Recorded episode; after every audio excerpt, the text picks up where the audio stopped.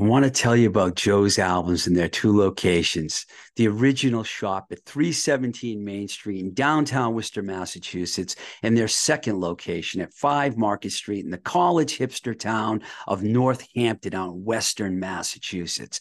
These are two amazing stores to go buy vinyl, both new and used, and a lot of other cool stuff too. It's hard to walk in either locale without walking out empty handed due to their amazing collection of records and other cool goodies like t shirts, mugs, posters, etc. And if you can't find what you're looking for in the retail shops, check out joesalbums.com. They got everything there, man everything. Well, maybe not everything, but almost everything. Joe's albums. We love them and you will too. Check out Joe's stores and tell them Twisted Rico sent you. Baby Loves Tacos proudly supports the Blowing Smoke with Twisted Rico podcast. Since 2016, we've been serving soulful, whole Mexican style food out of a tiny storefront 4508 Liberty Avenue in the Bloomfield section of Pittsburgh.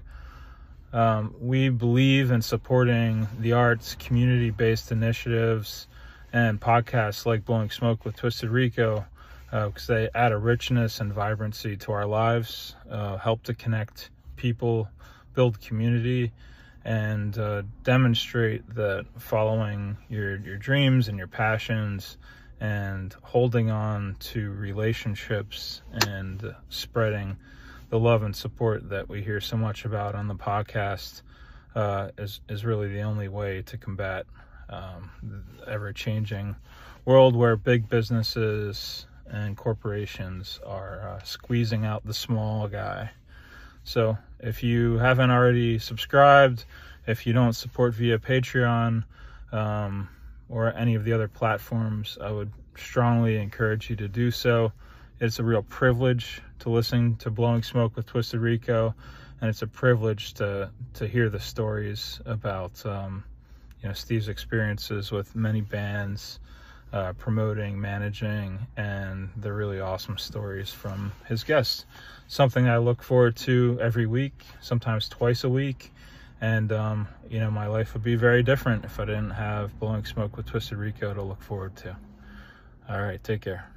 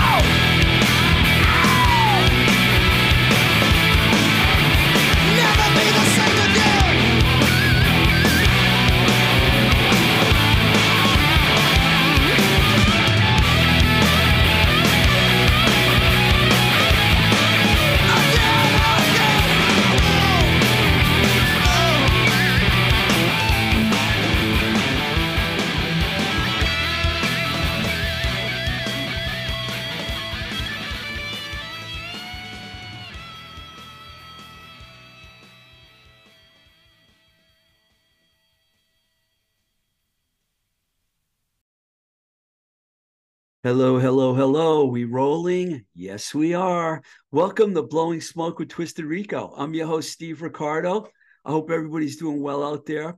We just played the title track from the 1989 album, The Gift from Bullet LaVolta, one of the great songs to emerge from the late 80s Boston music scene. And today we put a little bow on top of our Bullet LaVolta files as we are joined by Kurt Davis, aka Yukki Gipe, the notorious lead singer of Bullet LaVolta.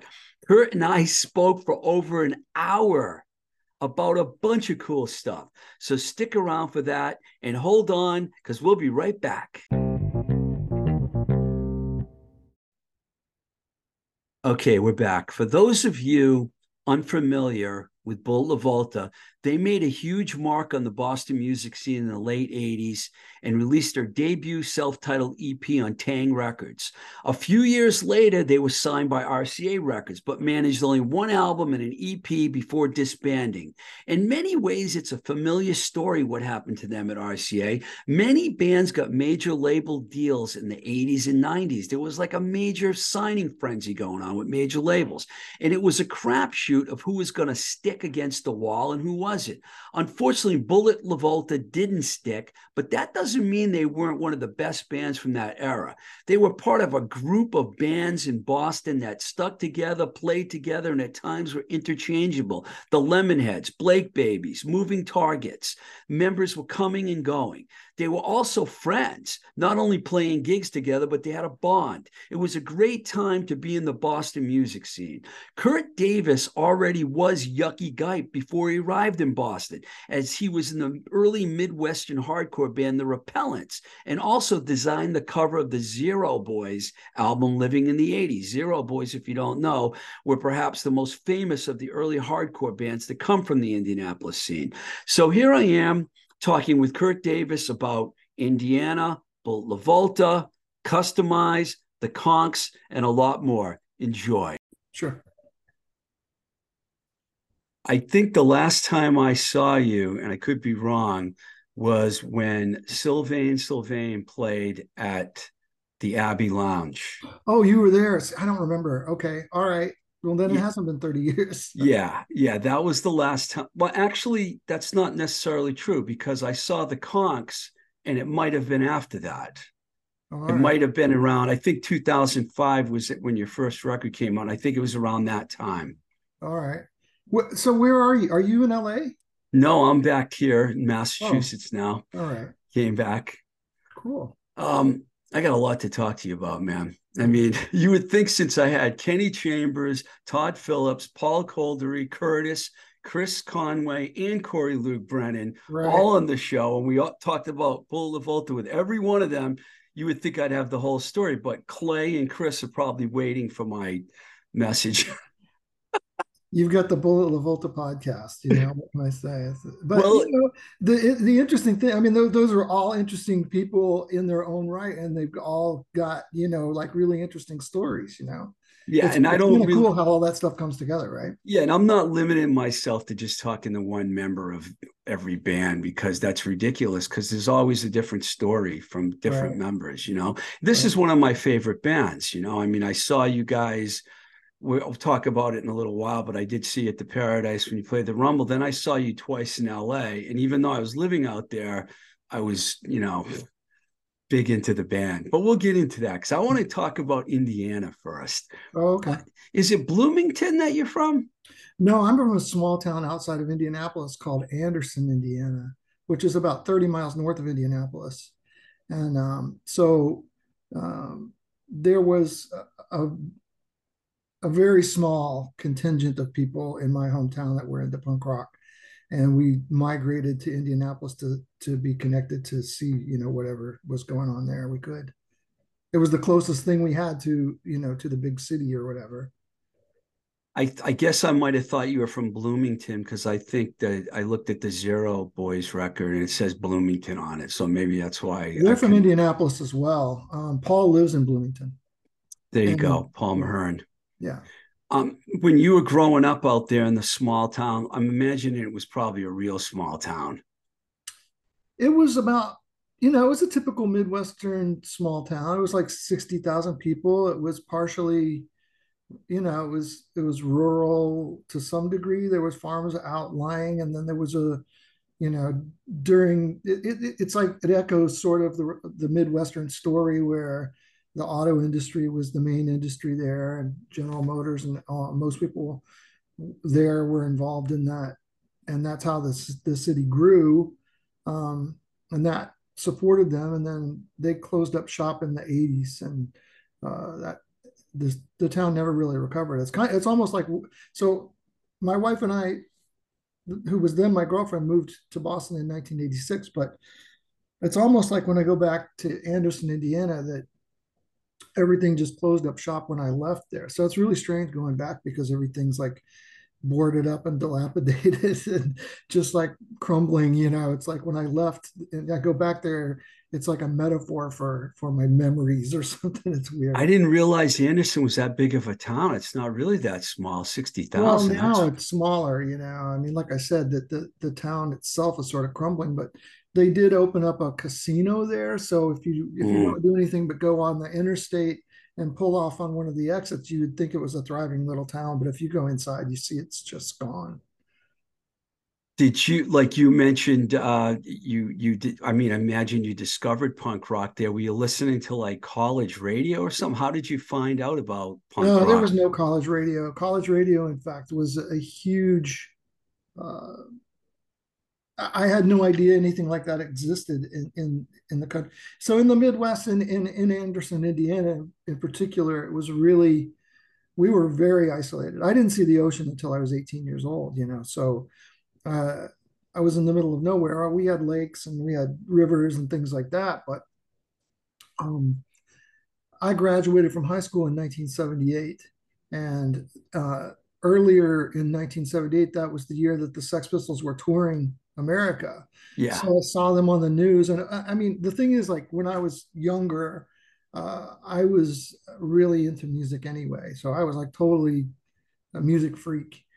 Uh, I went to concerts all the time, as many as I could. You know, back in the day when you could go see, you know, I saw like, you know, Bob Seger, Rush, and Kiss on the same bill for like six dollars and fifty cents. Yeah, I can save up your allowance and go. So I started going to concerts when I was about fourteen years old, and um, and would go as frequently as I as I could.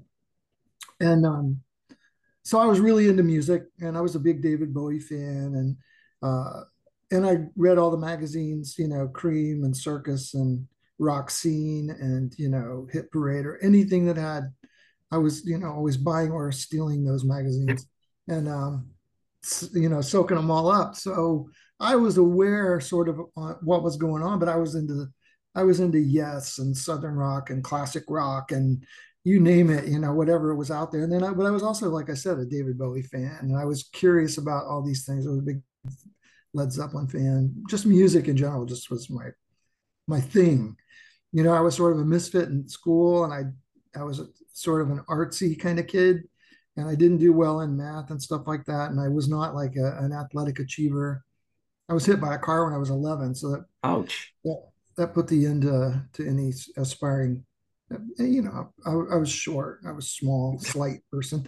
And I was really into music. That was just like, you know, that was the world that I could live in in my head and I could go into and enter into and put the headphones on and, you know, small town Indiana goes away, and all of a sudden you're dealing with a lot of other things and and ideas and concepts and you, you know, you know, I'm the same around the same age as you, and I remember that's what I lived for too, going to the concerts. In the 70s, there were so many great con. When we were teenagers, yeah, it was like every other week there was a major band coming through.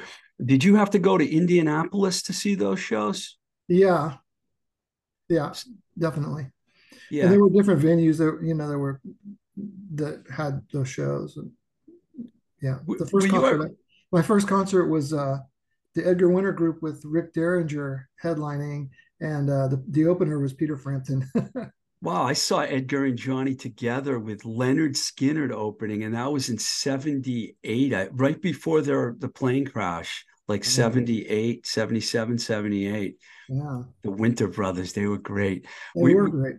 Were you playing drums at this point already? No, uh-uh. I was so. Uh, I mean, going back even further before all the the, I'm just going to try to catch up a little bit.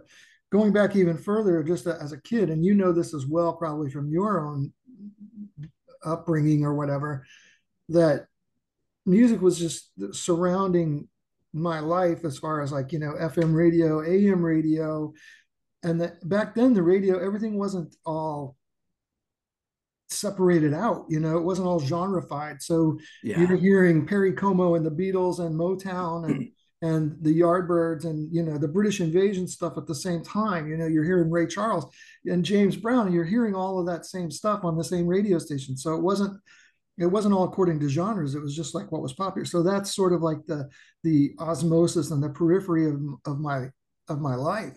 And then we watched Ed Sullivan every week. So I'm seeing the Doors and the Mamas and the Papas and and um, you know, and I remember seeing um, I remember seeing Eric Burdon singing with the Animals, and and he scared me when I was a kid. I was like, this this this really deep, strange voice is coming out of this you know pimply looking teenager guy. It didn't make sense to me, and I was you know, but anyway, that's sort of the background. The, music was the whole thing, you know, my whole life just traveling along with me. And then the Beatles, of course, were huge. And my, I had a, my mom was uh, under 20 years old when she had me. She was like 19 years old when she had me. And she had a younger brother, and he was a teenager that was growing up as I was a kid. So, you know, he was very involved in like, you know, he was a big Beatles fan and, uh, into Woodstock and the Beach Boys and all that stuff. So all this stuff is around, you know, at the same time. So, uh, but yeah, to get back to your question, sorry I diverged there a little bit. Um, but yeah, we had to go to Indianapolis to see all the shows, and um, we had a local, um, we had a local uh, radio station, FM radio station. A couple, uh, there was one in particular and that we we would listen to and they would advertise the concerts that were coming. So that's how i found out about them. And we had a local record store and i would save up my money to go to the record store and see what was on the shelves. And i would go to the cutout bins and buy stuff whatever i you know look was curious about. And they were they would have the posters on the walls uh, advertising the upcoming concerts and they were the local ticket outlet so i would go there and they got to know me by my, my first name there of course what about the drums? Okay. Oh, yeah, the drums. No, I did not think it was possible for me to play music because I didn't have any talent. Um, until punk rock came along, I was not. Hmm. I wasn't. I wasn't thinking it was even possible because, uh, you know, like I said, I was used to listening to these people who are like virtuosos on their instruments, and it just seems like another world that's inaccessible. And I was happy being a fan and be, you know, entering into that world through the the fantasy of whatever what they were creating. But I didn't think that that was possible until you know you hear the Ramones and all of a sudden the the doors are blown off and you're like, hey, you know, this all of a sudden becomes something that that I could do. Although I will say one thing, this is kind of an interesting little touching point. When I was in grade school and then junior high and high school, um, particular not so much in high school, but mostly grade school and junior high, I went to mostly all black uh, schools. And so there were very few white kids there. And there was one other white kid that was in my class, and his name was Hal DeWitt. And um, he invited me over to his house after school one day. And um, I went over there and we we would listen to his older sister's records on and he would play stuff for me that I wouldn't otherwise necessarily hear. It's the first time I heard Led Zeppelin was over there. And I heard uh, the immigrant song and I was like, what is this? I'd never heard anybody sing like that. It sounded like an alien thing. But anyway, Hal's dad owned a nightclub in Anderson, Indiana. And one time we had gone over there uh, in junior high school, we had gone over to the nightclub because Hal had to get keys from his dad or something like that. And so we were in the nightclub during the day when it was closed and there the band had their stuff set up over on the stage and mm-hmm. so i went and sat down on the drums and it was kind of an immediate thing like i could keep a beat you know i knew i knew sort of intuitively what to do um, but that was the only time that i ever sat behind a drum set before. And then punk rock happened and, and things started changing. Uh, did when did you get your first drum set? Well so in Anderson, Indiana, there was, uh, like I said, there was a really small group of people that were into punk rock, and I didn't know those people at the time. I I came in contact with them uh, a bit later, um, like in 19 at the end of 1978, I started becoming aware of them because I met this guy's sister at a place where I was sort of roadieing for some friends of mine who played in a band. Um, my mom worked for a booking agency also. I, I oh. mentioned so we had musicians over at the house all the time. Oh, cool. Um, so I was around live music in in my house and things like that.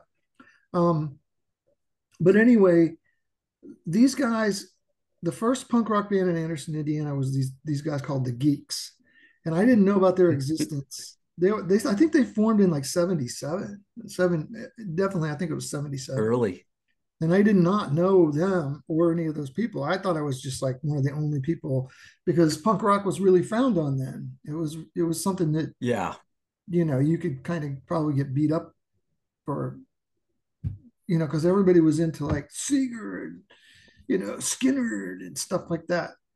So, but I was really intrigued by the Sex Pistols when I saw them coming over to the states and when I was going to graduate from high school. So when I graduated from high school, I made a decision that I was going to buy a punk rock record. And it was either going to be the Sex Pistols album or the Elvis Costello album. And I went to the record store, and it just so happened that they had uh, Nevermind the Bollocks uh, in the window. And uh, that made the decision for me, so I bought it. Later, I found out about this band, The Geeks, in, in Anderson, Indiana, and um, I got in contact with a couple of the guys, and the geeks had broken up and then a couple of the guys from from the geeks formed another band called the experts experts with yeah i read about them yeah. Oh you did? Yeah i did. Interesting. Um so anyway uh at that point i was friends with those guys and um i started tagging along basically i was a hanger on i would go to all their practices and everything like that and i said I was managing them. I didn't know anything about managing anybody, but but I had me me and another friend of mine that was another one of the only people in Indiana that was into punk rock had ventured to Indianapolis by this point, had made some connections there and gone to some house parties and stuff like that. We would go see a band called Latex Novelties in Indianapolis, who was like the first punk rock band there. And um, they were great. They were mostly a cover band, but they threw in a couple. They they threw in some originals as well and they were sort of like the only game in town in Indianapolis at that point. But then through them, I my my girlfriend. This is all crazy. I'm getting all confused because everything gets all wrapped up. But one of the guys that was in the Geeks was a guy named Dave Slaybaugh, and when I met I met his sister, as I mentioned earlier, at this gig where I I was roadieing for some friends of mine, and she and this is when I just gotten back from Texas, and I bought the Sex Pistols album in Texas because we were visiting my grandmother. This is uh, the summer of 1978. I came back and um, I met this girl at this concert. We were playing frisbee in the lawn, and we were just chatting and talking.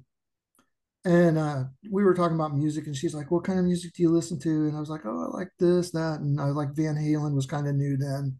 I was on Van Halen and I said, and you know, I'm sort of, I just bought the Sex Pistols album. I'm really kind of getting into punk rock. And she was like, oh, my brother loves punk rock. He loves Generation X and the Vibrators and the Damned. And she starts rattling off, and I my jaw hit the ground. I was couldn't believe that this person was saying this.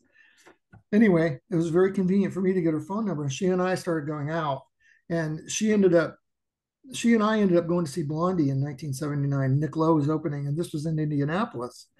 And there was a guy standing in front of us in line, and we started talking to him, and his name was Marvin Goldstein. And um, he started talking to us that he was the manager for this band called Latex Novelties. And one of the guys from Latex Novelties came over and was talking to him and saying hello to him. That ended up being Tufty, who ended up being in the Zero Boys later. Yeah. So anyway, this is you know you start making all these connections, you start meeting all these various people through different ways of you know however we we run into the people that we run into and and so to fast forward back to your question and circle around, I'm sorry about all this divergent talk. It's very hard to like form a linear path. Once the experts uh, uh, and I were connected, then I started sort of semi managing them or whatever. Well, they they they broke up, and um, I had already made these connections in Indianapolis and started getting the experts opening gigs for like bands like the last four digits and stuff like that. And in the meantime, the, the Zero Boys were just coming up. They were basically the new band on the scene uh, after Latex Novelties.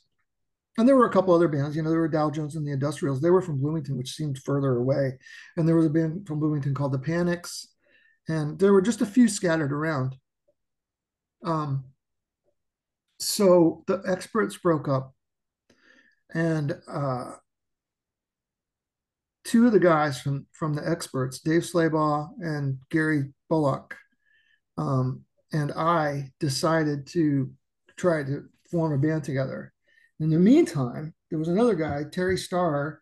He and i were going not just to indianapolis but we were venturing over to cincinnati to go see punk rock bands there because they were getting the Stranglers and the Gang of Four and those types of bands, those yeah. bands that weren't coming to Indianapolis at that point.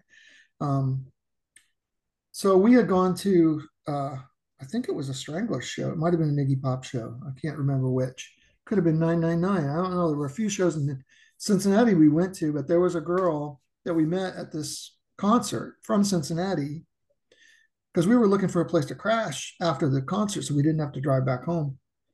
And she took us to this hotel and we checked in and everything like that. So um, she and I eventually she moved to to she was coming back and forth to see Terry in Anderson, Indiana. And her name was Jackie, and um, Jackie Isaacs. In the meantime, she and I started going out, and so when the experts broke up and we decided to form again uh, another band, she wanted to play bass. So I took up the drums.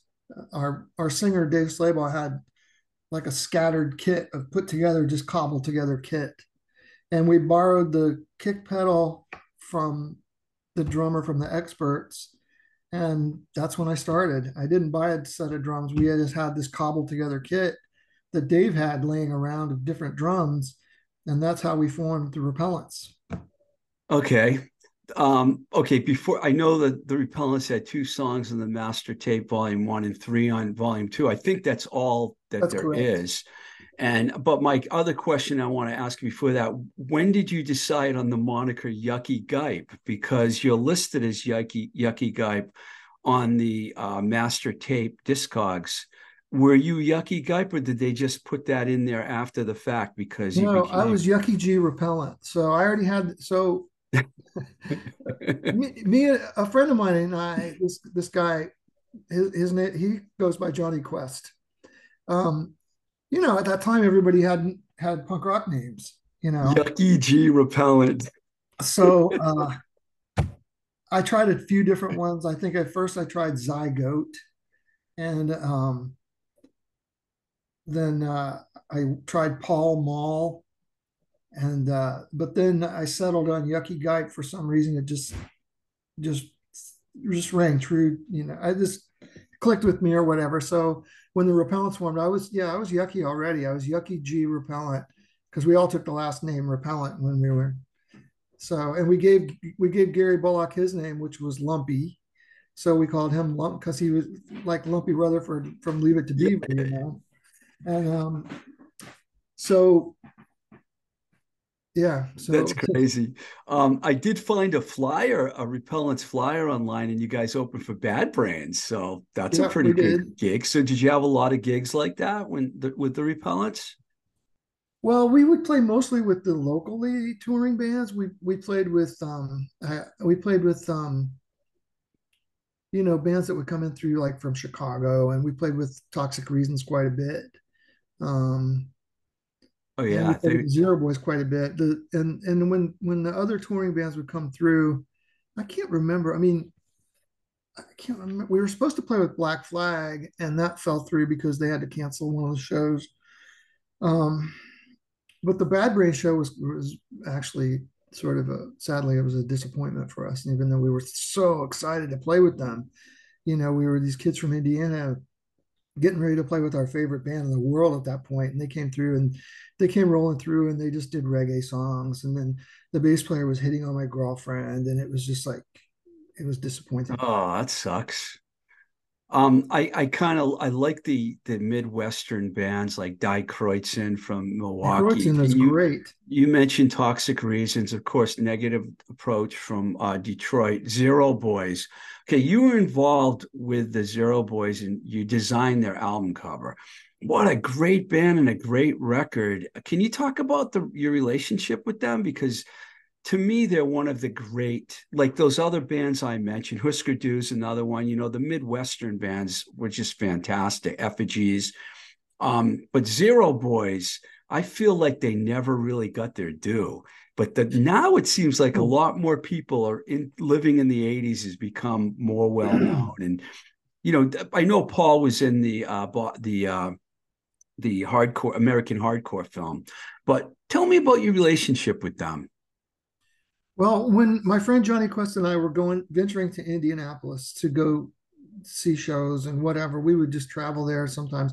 There, Marvin Goldstein uh, that I mentioned earlier that I had met at the Blondie show and was ostensibly managing uh, Latex Novelties, uh, had invited us to a party, um, and there were going to be some bands playing. It was a house party, and um, let's see, there was an all girl band called Skunts that were playing, and then Skunts S K U N T Z, I believe it was. I like that.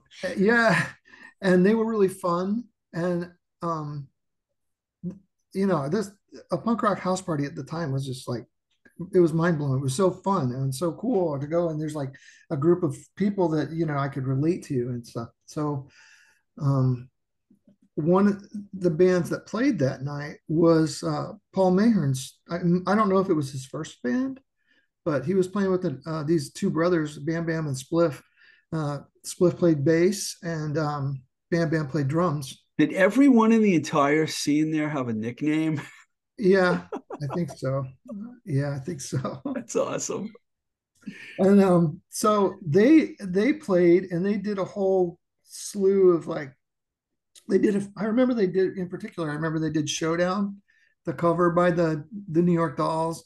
Anyway, that's how I met Paul Mayhem, and he was. I mean, I think he was still in high school. He was a kid, and um, so that it, it, it, when I was going to Indianapolis more and more because there was more stuff going on there, and I'd go there whenever I could because Anderson was was not was not it was nothing happening there you know, we would just hang out when we were in Anderson. Me and my friends would just hang out in our basement and smoke pot and listen to records or whatever. You know, that's really all there was to do. So we'd we, go to Indianapolis, and the more I went there, I started establishing those relationships with those people. And and there was a vintage store there called Modern Times, and uh, that was sort of like a little bit of a hub of the scene. And it was right next door to the the punk rock the the club that had the punk rock bands, Crazy Al's which is a really significant place. That was our yeah. That was our CBGB, you know. And and Paul and all those guys, they started having shows at at, at modern times and stuff like that. So I just knew these people and they knew that I they knew that I drew and did artwork. So when it came came time when the Zero Boys were coming up, I saw their first show. They actually um, they played in like a sort of an intermission between latex novelty shows. Um, so I saw they came out and played, and they did like two originals and a damned cover. They were great, and I was like, "This is sort of like the future." It felt like it as soon as they played. Was this before the Repellents? Pardon? Was this before the Repellents were playing, um, or yes, it was. It was before the Repellents uh, were were together. Yeah. So once you know, fast forward like you know, probably maybe a half a year later, six months later, whenever they recorded, or uh, maybe it was a year, but I don't think it was a full year. Um, once they got the album ready and everything like that, then Paul asked me if I had anything, you know, anything that they might be able to use or whatever for a record cover, and I had that picture in a sketchbook. That's and awesome. I took him the sketchbook, and then they blew it up and and that was the his. That's the rest is history. It's really incredible when you think about everything that happened between 1980 and 84, and it all gets jumbled together, especially with the hardcore scene. Just every every city had the same kind of deal going on.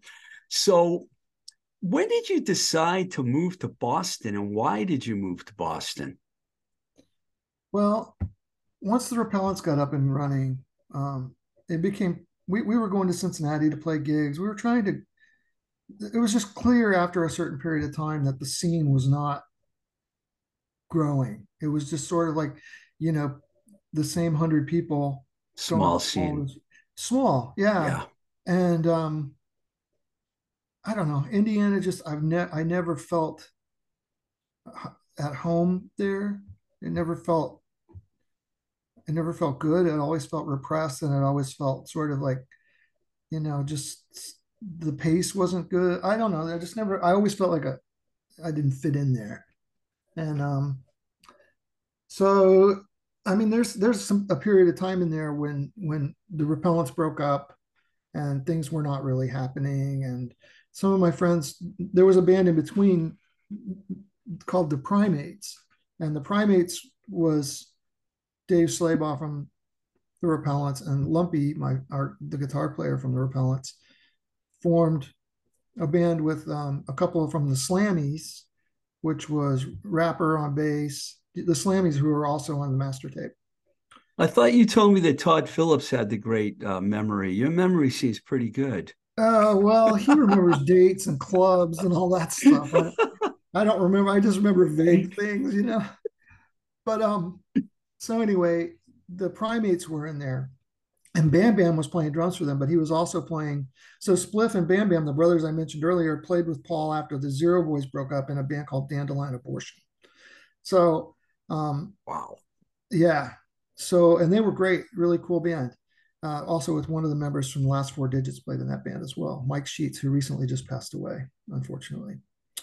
Uh, so anyway, they Bam Bam was splitting duties between bands. So it was like natural fit for me to play with the primates. So I played with the primates for a little while, and a place in Muncie had opened up called the No Bar and Grill, and they were having bands there, and the primates played there a few times. But in in all this, after the repellents broke up, um, I had gone to Muncie, Indiana, and me and my friend, I don't remember who was with me at the time, a couple of friends crashed a party, and um, you know, we used to go to Muncie, Indiana was was the closest college town to Anderson. It was like 25 miles away. We would drive over there and we would crash parties. We would drive around until we see people on the front porches with red plastic solo cups, and we would know there's a party there. So we would crash the parties, and like we happened to crash this one party, and fate would intervene, and uh, that was where uh, I bumped into Lori, who's now my wife, at a party in Muncie, Indiana, when she was going to college there. So she and I established a relationship, and uh, we stayed together through that year. And then I moved in with her on her last year of college. And when she was approaching graduating, she's like, I'm not going to stay in Indiana. Um, and I was like, that's cool with me. Let's go somewhere. So we just wanted to bail out of Indiana. It wasn't for it wasn't for us, you know. We just didn't fit in there. We didn't want to get established there. And her, if she felt like if she got a job once she graduated, we'd be stuck there for the rest of our lives, you know. And so I was tired of Indiana. She didn't want to be there. We just hitched up and left. So um, we had to decide where to go. And we were thinking about San Francisco. Um, we sort of wrote New York and LA off because they seemed a little too big and a little too overwhelming. So we were thinking of San Francisco. We were thinking coastal. So we're thinking San Francisco or Boston. Yeah. And it just so happened that Boston had the lowest unemployment rate in the country. And we knew we could get jobs, or we felt like we could get jobs there. And it was relatively inexpensive, actually, at the time. So um, we took a little bit of a detour because uh, we hadn't saved up any money And my mother was living in Jackson, Mississippi at the time, and she invited us to move down with her. We wouldn't have to pay rent. We could save up money and then go where we wanted to go. So we went to Jackson, Mississippi for about nine months and then wow. saved up $1,500, I think it was. And we got a U-Haul and everything we owned packed into a U-Haul and uh, and hitched it to our car and drove to Boston and with two cats and everything we owned. And we didn't know anyone and we didn't have jobs set up and we didn't have a place to live. We just drove here and started fresh. There's so many questions I can ask about that, but I'm going to go right to this one. I'm going to fast forward a little bit. Corey told me that uh, you responded to an ad that those guys at the time, it was uh, Clay, Corey, and Chris and Bill. And, Bill. and um, do you remember what the ad said and what made you respond to their ad? Oh yeah, sure. So when Laurie and I moved to moved here, we got a, an apartment in Somerville, and just like started looking for jobs. And I, I happened to go into a copy center near Harvard Square called CW Bean, and I walked in and applied and they basically hired me on the spot. So I started working at this copy center. And uh, the they like center, that about you, though. Corey know, said the band like that. You, I heard Corey say that. I didn't realize, you know. But it's funny how how things work out, right? Yeah. How things start laying, and and you don't really think about it until hindsight. And you look back and you say, like, all these things just came together in the weirdest way. You know, just happened. But it just so happened that about two doors down from CW Bean was Second Coming Records. And uh, so, of course, you know, being into music and who I was, I would wander down to Second Coming Records all the time after work, before, you know, during work, whatever, to just check in and see what was going on. So I became friends with the the clerks there and we would talk about music and I'd buy records and we just shoot the shit. And uh, they had a flyer on their wall at Second Coming Records that said, you know, lead singer wanted. I remember it said that, and it said, and it had their influences, and the influences were like, I think it said Husker Du, uh, it said Motorhead, um, it's, and then it said something about raw power, and so I was like, oh, you know, is that? So anyway, it, it sounded interesting to me. I'd never, I'd never sung in my life. I just want to put that out there too. Wow. Um, I had played drums, but when we moved to Boston, my drums got broken because I didn't have cases for them. So I wasn't looking to, I didn't have a drum set. So I wasn't looking to drum in a band. I didn't really know what to do. But I, anyway, I thought the influences sounded good. And um, so I called them and uh, I was just like talking to them. And I don't even remember who I talked to. I don't remember which member it was. It might have been Clay. It wasn't Bill. It could have been Corey. It could have been Clay so anyway, I said, "Did you mean Raw Power the band, or did you mean Raw Power the album by the Stooges?" and so I told them about my connection with the Zero Boys or whatever, and um, so one thing led to another, and I, I, I auditioned for them, and I had a I had a, a pile of lyrics. I, they had songs. I think they waited until they had ten or eleven songs before they started looking for a singer so they already had the music and so i already had the lyrics and i just started fitting things to what they had and uh you know so it was I, that i was going to ask you about that but i have to ask what, what was your immediate response when you found out that these guys were from harvard and what was it like playing well, in a band with harvard guys was it intimidating from an academic standpoint at, at all for you i was so naive Steev, that I had I I just took everything in stride. It's like I just didn't really know any different, right? So the one thing I would say about that is that if anything, I sort of looked down my nose a little bit about about because I was, you know, anti-establishment kind of yeah. character, right? Um, and when I first went to hear them play, they were playing in a building in Harvard, and in, in one of the the building was closed, and they were playing in this in a room in Harvard. I mean, it was just crazy. And but I just took it all in stride because I was like, sort of. I mean, I know that I was going to audition for them or whatever, but I I was auditioning them as well. Like, what what does this band sound like? I mean, what is you know what what am I in for here? so I went to see them play, and um, it was a really strange aggregation of people. I'll tell you. I walked in and and Corey, you know, basically looked like a professor. And he had very short conservative hair, and he had he had like a you know uh, uh, khaki pants shorts on with like you know little deck shoes and and he's playing this like loud heavy metal uh, guitar you know? And then bill totally a jock and he was like a basketball player. And uh, he and then you know and chris was uh, this sort of the beefy drummer guy. And and and clay his hair was starting to grow out a little bit so he has a little bit of a long hair. And i was just this punk rock kid. So it was a very sort of like I mean, it was a an alternative universe cheap trick. It was like the real deal. These people are, you know, they're strange, nerdy, jockey, you know. I mean, it's just like a lot of things shooting past my head. And then Corey starts playing this like, you know, hammer on metal guitar and and Chris is beating the hell out of his drums. And I was like, well, they sounded a little metally to me, you know, in my and I, but I was like, I, I, what do I got better to do, right? Yeah, it didn't. It seems like an uh, uh, like you could have gone in there and like been, what the fuck? Who are these guys? And left, you know. But you did it. You stayed. Well, they were tight. They sounded they sounded good. They, you know, I mean, they they were serious. They were together. They had a place to rehearse, and like I was looking for something to do. So just like it seemed like the thing to do at the time. You know, it's it's not until it's funny, Steev. Like talking about the Harvard thing is interesting to me because it wasn't until years later and now down the line, right?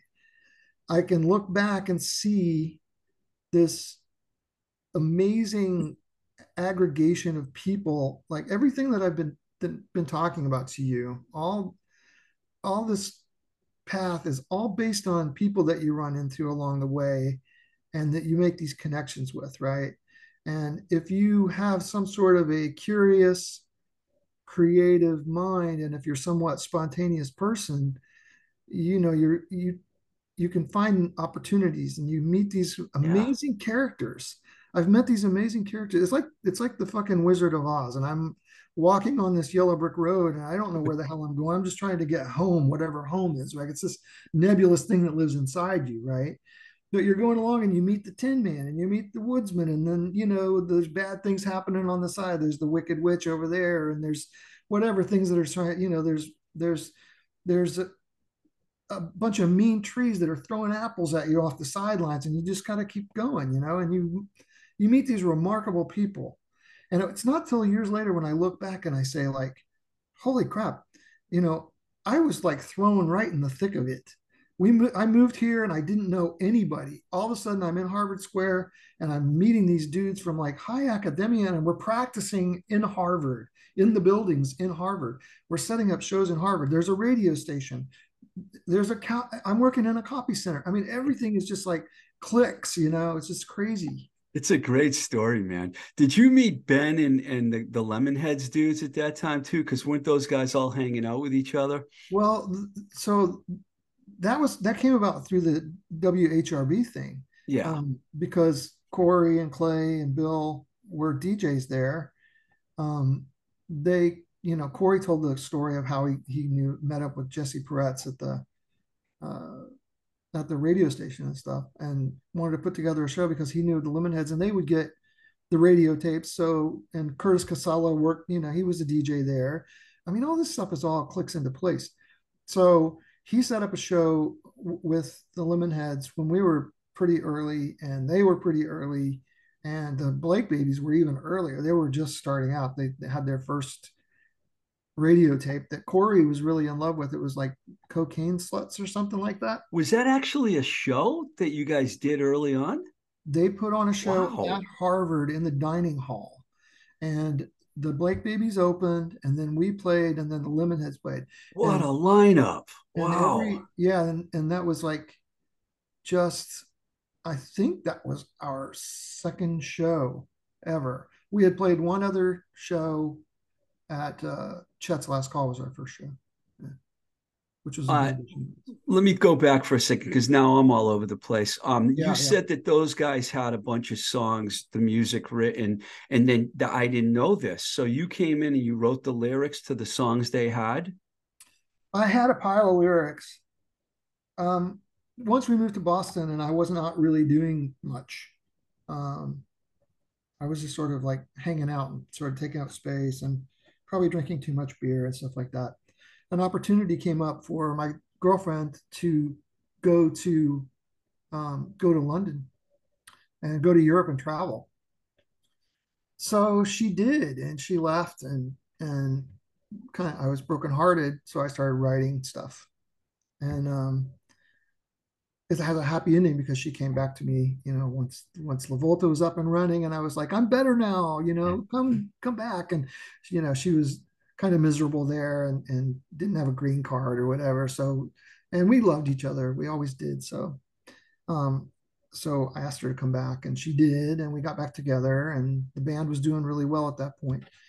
So um, I'm sorry, what was the question? The songs. The, oh, you, so. I had yeah, so I had been writing. You know, I had been pouring my heart out on paper and stuff, and just writing all these things. So, you know, I, I but it all seemed to fit in together well with those guys. Well, yeah, I guess. I mean, you know, um, that's when I was writing like overloading circuits and uh, and I didn't actually write baggage. Uh, I only wrote one verse of that or two, one or two verses and a tag along. Like everybody wrote like Clay wrote a verse, Bill wrote a verse, and I wrote some of it. And when I auditioned for them, they had um, one really fast song, and I wrote lyrics for that on the spot. I was trying to impress them, and that's when I wrote the uh, "Because You're Mine," which is like the Master of Disaster song. Yeah, I wrote that. I wrote that on the spot when I was sitting on the floor at Chris Guttmacher's mom's house when they played it. And then uh, the gift i had written that then and you know whatever i had a pile of lyrics anyway and they had songs so i just fit i just fit them in whatever you mentioned you met curtis at the radio station. When did he approach you guys about actually releasing your you know signing you guys to Taang records? I don't know if he approached us so much as we decided to record. So because okay so let me i'm going to backtrack a little bit steev. I don't mean to hijack your thing but earlier you had asked about college radio in indiana and i said there yeah. was and college radio was a revelation to me. So when I was working at the copy center, uh, my first job there was as a delivery driver. So I would deliver copies to the Harvard campus and to BU and whatever. This is how I learned my way around the city. But when I was driving around, I would listen to WHRB and WMBR. And WHRB did the Record Hospital's history yeah. of punk rock at the, yeah. that time when I just moved here. And also, the radio stations were also playing local music, which was blowing my mind. I just couldn't believe I'm hearing. The first time I heard Iggy Pop on the radio, I, I couldn't believe it. I just couldn't believe that they're playing this stuff on the radio. Oh, I'm locked. My my screen is locked up. But anyway, I couldn't believe it. I there you go. I, I didn't believe any. I didn't know anything like that existed. I didn't know. I knew a little bit about college radio because when I was in the Repellents, we had done an interview in uh, Cincinnati for for their WAIF, one of their local radio station. Corey, it's funny because Corey said the same thing when he came to Boston. He was unaware of, and then he heard Curtis's show. That's exactly what he yeah, said. Yeah, it was so it was mind blowing. I I couldn't believe it. The the radio, I couldn't believe it, and the, the fact that a local band could get on the radio and be played next to the, my favorite bands, I was just like I couldn't believe it. So, so anyway, did, did you guys record the whole record before you went before Taang put it out? Well, I mean, before they came to you to do a deal. Of, so since there's two parts, there's the Corey part and the Kenny part. What happened was uh-huh. we recorded. We decided to go in and record something to put on the on college radio.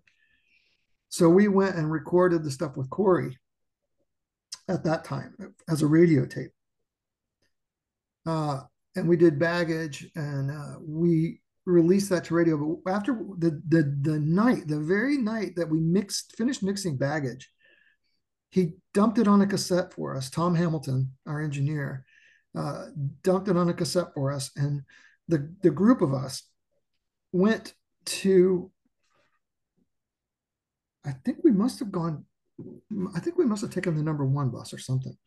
So we got off at Mass Ave, and Corey had this boom box, and he puts the cassette in and it's nighttime and we're running through Harvard Yard and he's blasting baggage out of this boombox while we're running as fast as we can to get to the radio station. and he's playing baggage, and we're running across Harvard Yard, all of us, the gang, the whole band, and we run across the yard, and we get we get to WHRB, and Curtis is on the air, and he played it. Wow. Yeah. So and then so, I think initially there was a little bit of a hesitation on his part to to sign us exactly. I think he wanted to see how the band was going to shape up and, and what was, you know, I don't think he was just like, he wasn't chomping at the bit to put it out. You know what I'm just saying?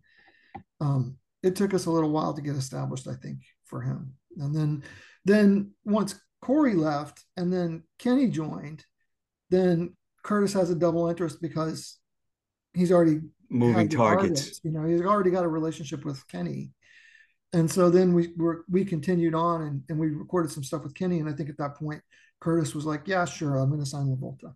Was that an easy transition from Corey to Kenny? I imagine it was pretty easy. It was easy because um, Ken came. First of all, he said he wanted to join the band, and then he learned the songs. So when he came in, he he played the songs. I mean, it was like he's got this incredible uh, facility for doing to being able to do that. And he, he's he's he's incredible. he's awesome. I mean, uh, yeah.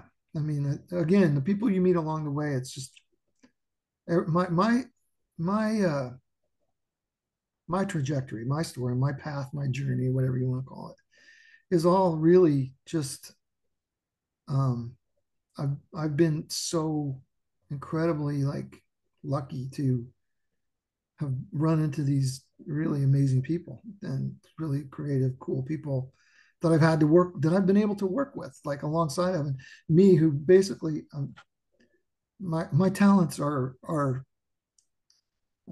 they're finite.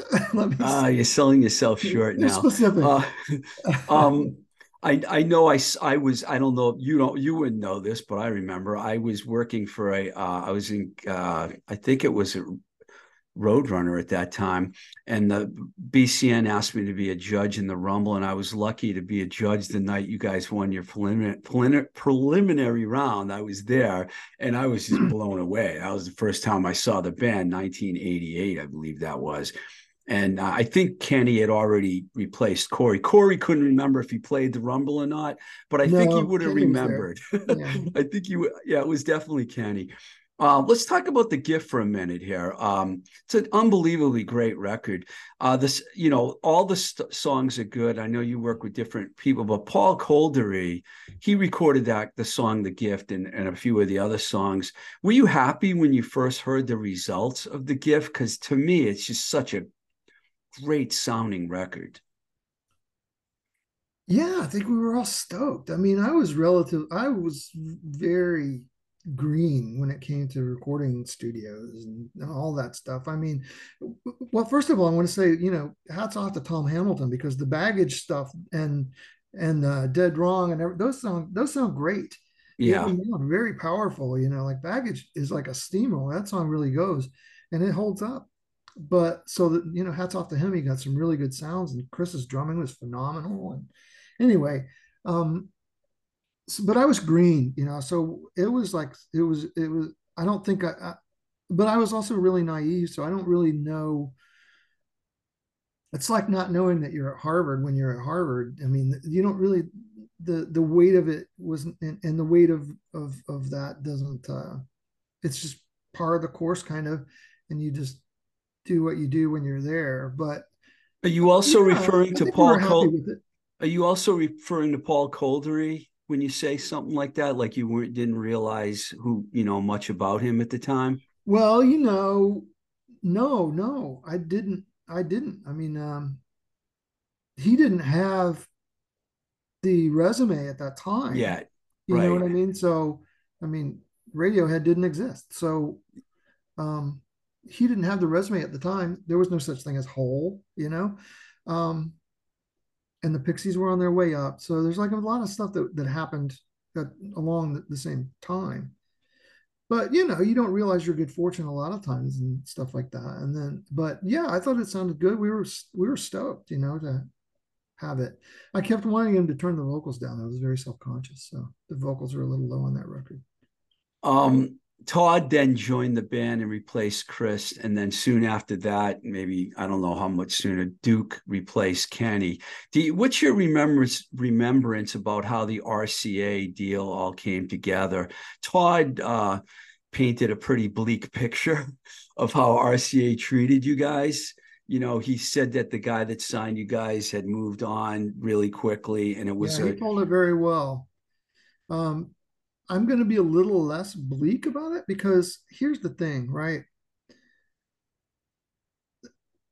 Everything's sort of a there's always a give and a take. So if something's happening over here, there's something else that there's good things and bad things, right?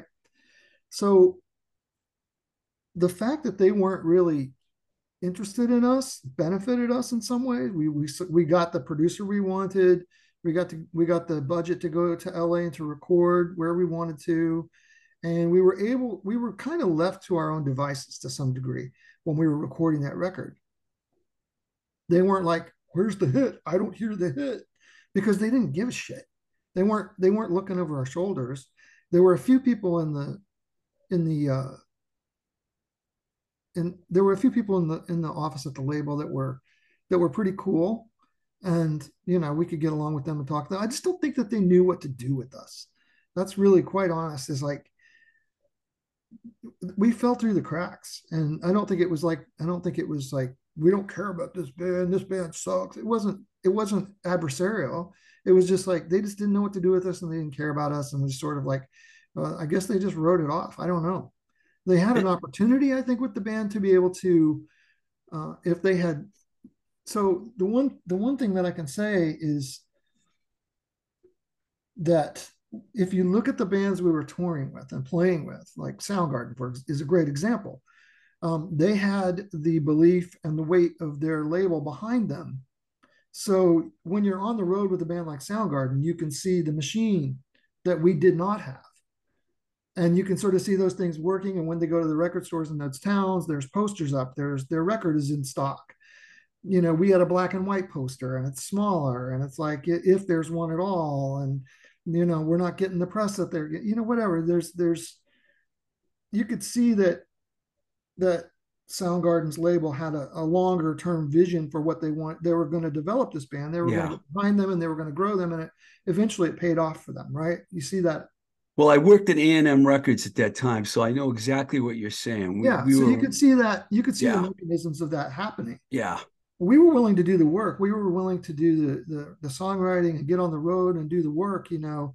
And so it it's easy to fault them for RCA. I mean, for not holding up their end of the bargain. But I think that that's a pretty common tale, and I it don't is.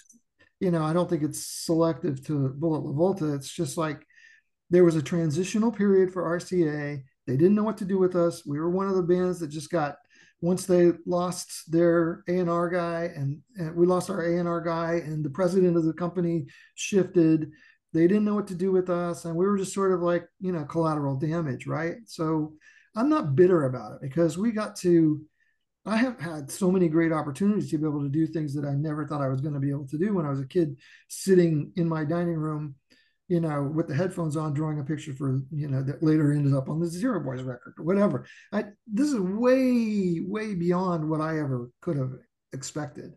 I'm traveling, I'm touring the world, I'm playing music, I'm living my, you know, what I wanted to do. I wanted to be a rock star. I wanted to play music and be a creative person. I wanted to make my living playing music. That's what I wanted to do. Now, we were never really able to make a living. So, I mean, I think that some people could be embittered by that, but but the band when it came time to close up shop for the band there were a lot of factors you know i mean i was away from my new son for many months and it, it, was you know it was just not optimal. And then there were some internal pressures in the band and the label was you know there was a lot of things tugging around that just made it seem like that we ran our natural course. That's the way it felt to me. You, so it's easy to blame it it's easy to blame it on the label. Yeah. But you know, whatever. We got to do a lot of things because of it. So, you know. You already answered my next question, but I wanted to say, Dave, you know, with Dave Jordan and personally, and I think other people thought this too, that Between the Lines clearly was a song that was a single that could have been on the radio. I think so, anyways. And I think other people think that too. So I think that I can understand that you were happy about where you were and everything, but I do think that RCA did drop the ball, unfortunately, on you guys. And yeah, there's some missed opportunities there. I don't, I'm not blind to that. It's just I can't, you know, I'm, I'm not kind of uh things happen, you know. I don't know. You're not bitter. You're not bitter. I don't know if they happen it. for a reason, but I'm just saying, like, you have to make peace with the things that have happened in order to be able to, you know, to maintain a, be a happy person. Yeah, there's a couple other things I want to talk to you about. Uh, yeah.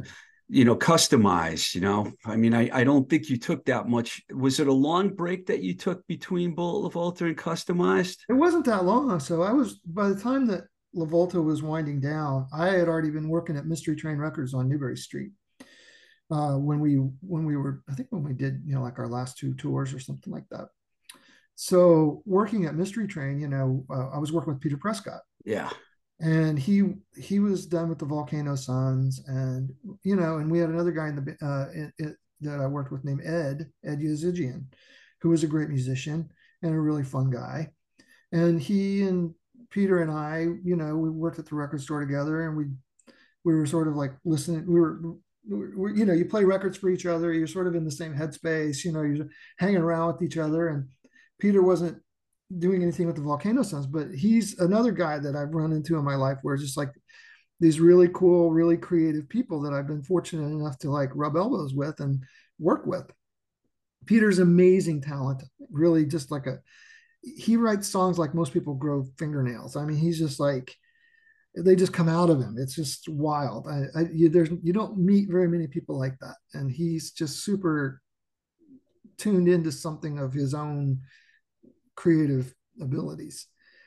Um, but anyway, he was writing songs, and he but he's like, I want to hear what the, you know. He was making his own like little four track recordings on a Tascam recorder at home and stuff, and he's like, I want to hear what these songs sound like with the band.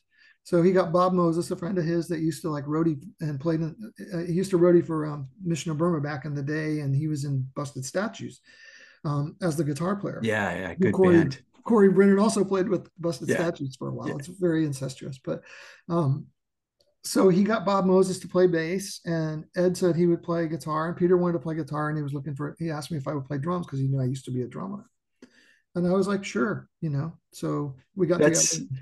That's pretty pretty complimentary when the drummer of Mission of Burma asks you to play drums for his band. Or foolhardy. um, so you, you you did two records with them. Did you guys do much touring? We did not. We uh we did not do much touring. They they did a tour after I left when Malcolm Travis joined the band. Yeah. Who, you know, inarguably is a, a, a much more accomplished drummer than than me.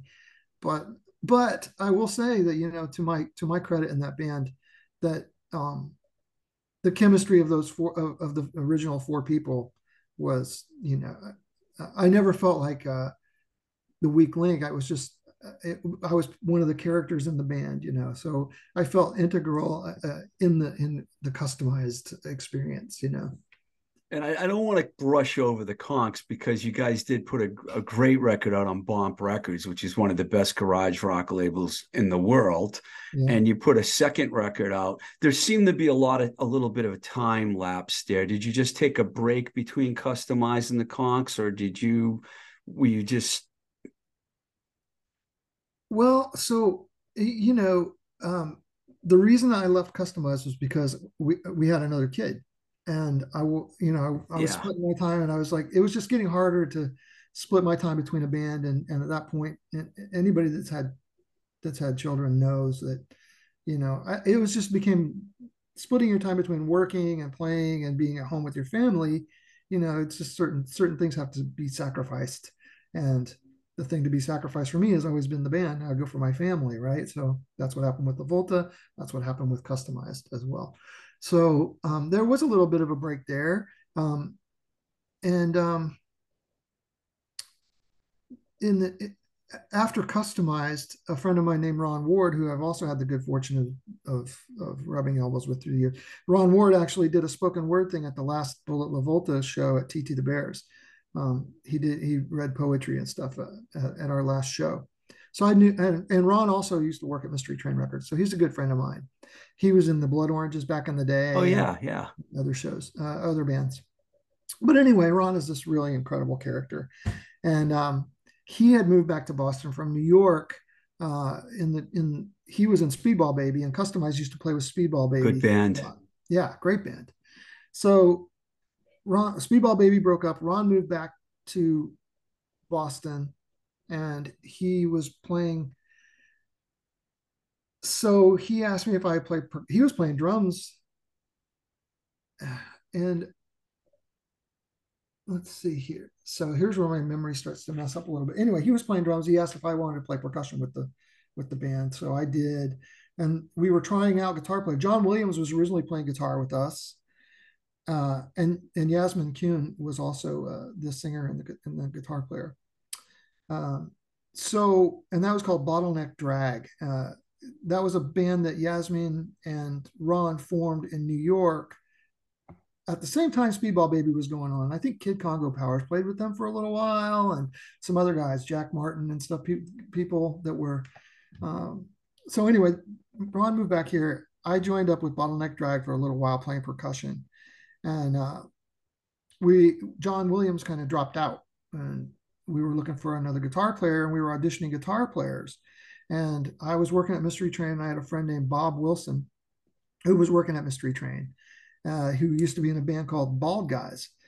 And I asked Bob if he wanted to audition for Bottleneck Drag, and he came into play. And um, Yasmin and Ron didn't think he was right for the project, but I liked playing with Bob. And so I was just the percussionist on the side of bottleneck drag. It was I was not, you know, it was not, you know, it was a, sort of a offhand sort of yeah something to do. It was fun. And uh, but you know, I was like, oh, maybe form another band together. So I talked to Bob and I was let's let's let's let's try something out. And at that time we were like listening to um, oh shoot, what was Bob Log's band called? Um, you got me. So anyway, it we was pretty. strict. Are you going to talk about how the Konks were more stripped down? Yeah. Sounding? So we yeah. were. So we were. There were. So we were listening to these really stripped down bands, the Gories and stuff like that. Love the Gories. And, yeah, they were amazing. So, um, Bob and I started playing songs uh, in the in the back of Mystery Train in Central Square, and there there was a drum set there, but there was no hardware there was a, there was so there was a snare drum and a, and there was a floor tom. But we didn't have a kick pedal and we didn't have cymbal stands and we didn't have a snare stand. So we had these record crates back there. So we put the we put the record crates out and set the snare drum up on that and we had the floor tom. And i would just keep the beat while we would write these songs. And um uh so bob knew this guy john porth that he used to play with and um, so he asked John to play bass, and that's how the Konks were formed. And uh, we were going to look, I was going to be the singer, and we were going to look for a drummer once we got up and running. And, uh, but we just kept the same stupid drum setup the whole time. And we were together for 12 years. wow. That, wow. I didn't realize it was that long. Yeah. It's by far the longest running band I've ever been in. wow.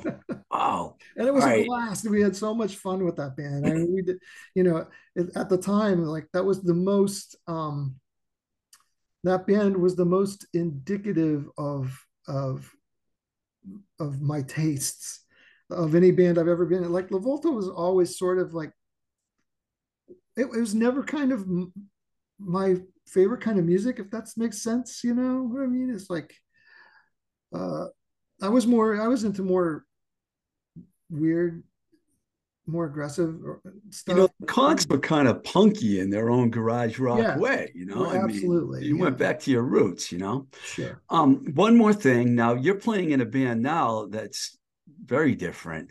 Um, daughter of the Vine, which is Margaret Garrett from Mr. Airplane Man. She's she's awesome, and Chris Chris also on bass and a couple other people. You guys released a six song EP. Yeah, Greg called, Porter and and and Abby. Um, yeah, sorry I didn't have all the names here. Uh, you guys released a six song EP called Mystic Valley Parkway. I actually listened to it a few times, and then I revisited it. It's really good. It's very psychedelic sounding. How do you feel about playing that style of music? Well, so Margaret and I go back to the Konks days because Mr. Airplane Man, I they started when, there too. When the Conks were starting, we were just getting up and rolling. We, you know, Bob and John and I listened to like we, the place we were where, where we were coming from was like so with the Konks we always wanted to sort of pay tribute to our influences but we didn't want to be a genre band so we weren't trying to be a rockabilly band or a blues band or a punk band or we wanted to just like take everything that we were influenced by and sort of amalgamate that and and pay tribute to our influences by what we were doing without aping a particular style, right? So that was the sort of the concept. So we were listening to tons of like Link Wray and like surfing music and rockabilly and stuff like that. But we're also listening to tons of Delta blues stuff and all the Fat Possum stuff that was coming out at the time was, you know, was really significant. So and, yeah. And Bob and John and I were always really into like Mississippi Fred McDowell and Robert Johnson, and you know even more than that, like Skip James and just all kinds of stuff, and all the stuff from the '50s, all the R&B and blues stuff from the '50s. So one day I was um, at the Central Square um, outdoor fair. They block off the road on Mass Ave, and you could walk up and down. So, I, and I, Mr. Airplane Man were playing on the street. Margaret and Tara were playing uh, Tara was playing, you know, plastic drum tubs, you know, uh, buckets. And Margaret was playing slide guitar. And I was like, who are these people? They were amazing.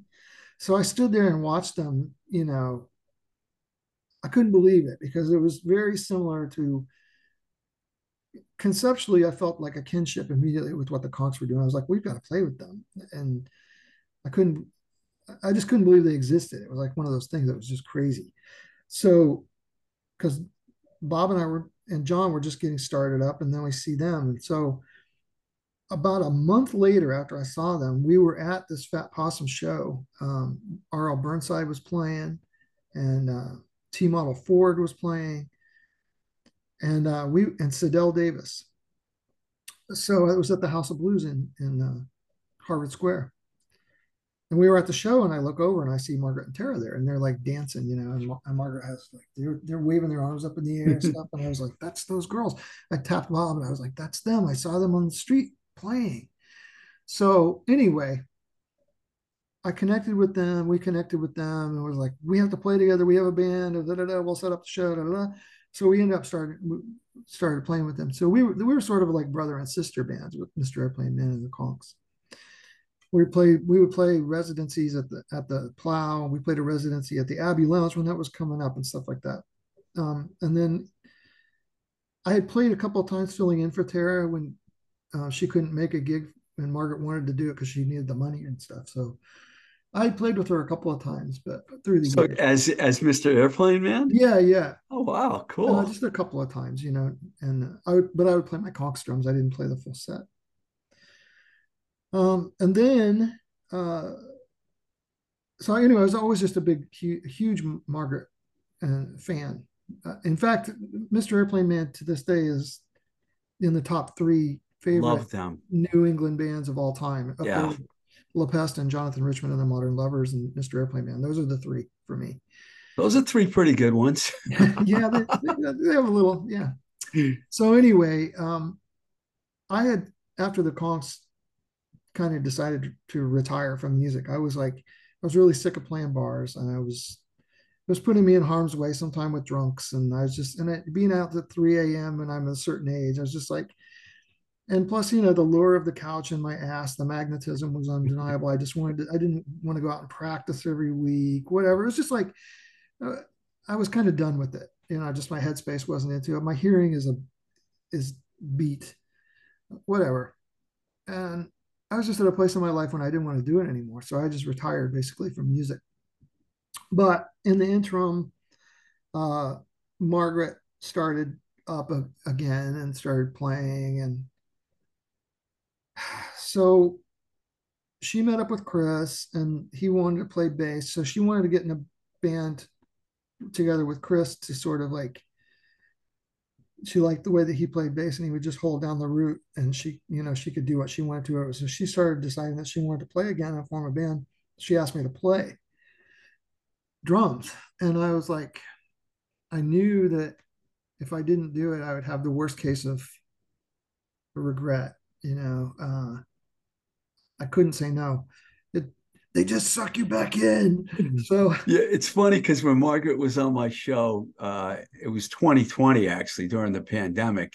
We we did a we did a show over at New Alliance, and yeah, she told to me about. She said, "I'm going to get Kurt to play with us," you know, and uh, and I, I, I, I, and then I listened to the record and I was like, wow, it's really good. You guys are good, man. She's great. You guys together are fantastic. So she is amazing. And I knew, you know, so being just such a big fan.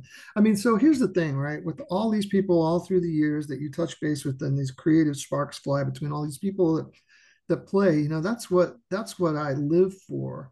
It's not for, the product it's for the creative process it's for the the the feeling that you get when you're it's the closest thing i i know of to understanding like how athletes must feel when you're part of a team and you're working on something that's outside of yourself but you're a part of it and you're contributing to something that's bigger than you you know yourself.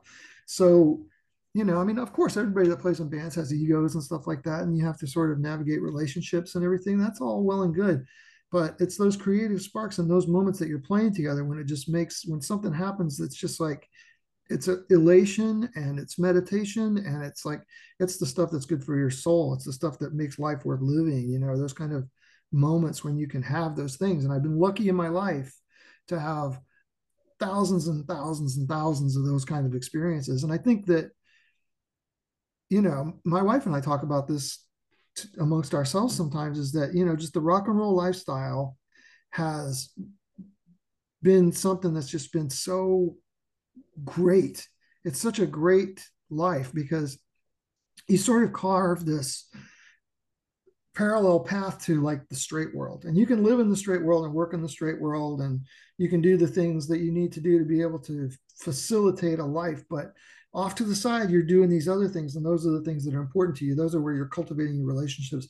You're having your experiences. You're out for a whole night listening to the best music watching the best people do the funnest thing and you're in another world and you're able to transport you know?